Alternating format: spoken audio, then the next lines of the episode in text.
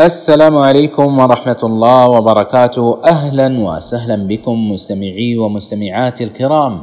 حياكم الله وبياكم. معكم أنا أمجد الجهني من بودكاست سحاب. موضوعنا لهذا البودكاست الهنود الحمر. الهنود الحمر من الشعوب التي قامت أكبر دول العالم وأكثرها نفوذا اليوم ألا وهي الولايات المتحدة الأمريكية بإبادة هذا الشعب ونسف تاريخه وحضارته.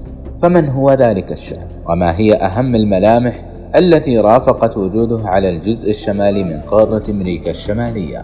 يسمى الهنود الحمر بالسكان الأصليين وقد يحاول البعض إلصاق اسم الأمريكيين بهم بتسميتهم بالهنود الأمريكان ولكنها تسمية خاطئة. إذ أن اكتشاف قارة أمريكا جاء بعد ذلك بكثير. تنص بعض النظريات التاريخية على أن الهنود الحمر استوطنوا مناطق كبيرة من آسيا الوسطى قبل القرن الخامس عشر الميلادي بكثير ثم ارتحلوا إلى مناطق مختلفة من العالم حتى وصلوا أمريكا الجنوبية ومنها انتقلوا إلى أمريكا الشمالية واستقروا فيها. غير أن هناك روايات أخرى تدعم فرضية وجودهم على تلك الأرض منذ بدء الخليقة.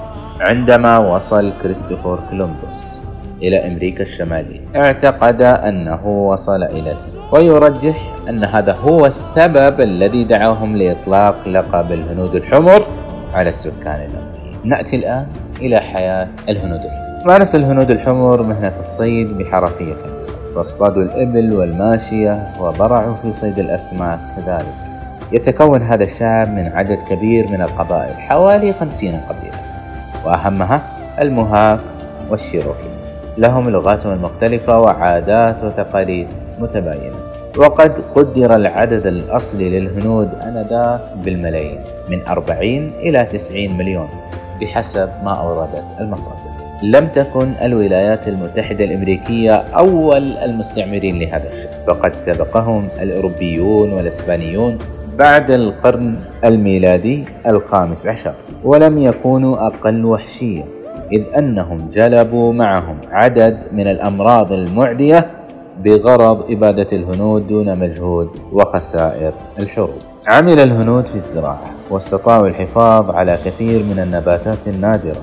صنع هذا الشعب ملابسهم من جلود الحيوانات واستخدموا الأصداف والقرون لصنع أشكال وعلامات خاصة بتقاليدهم يميل الهنود الحمر إلى المعتقدين الدينيين الوثني والمسيحي.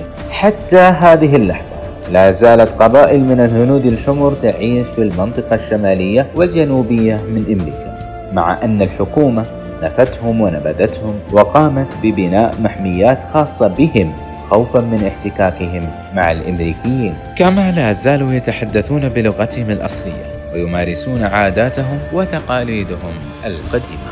مستمعي ومستمعات الكرام وصلنا إلى نهاية هذا البودكاست. أتمنى أني قدمت لكم معلومة جديدة ونراكم بإذن الله في بودكاست آخر. والسلام عليكم ورحمة الله وبركاته.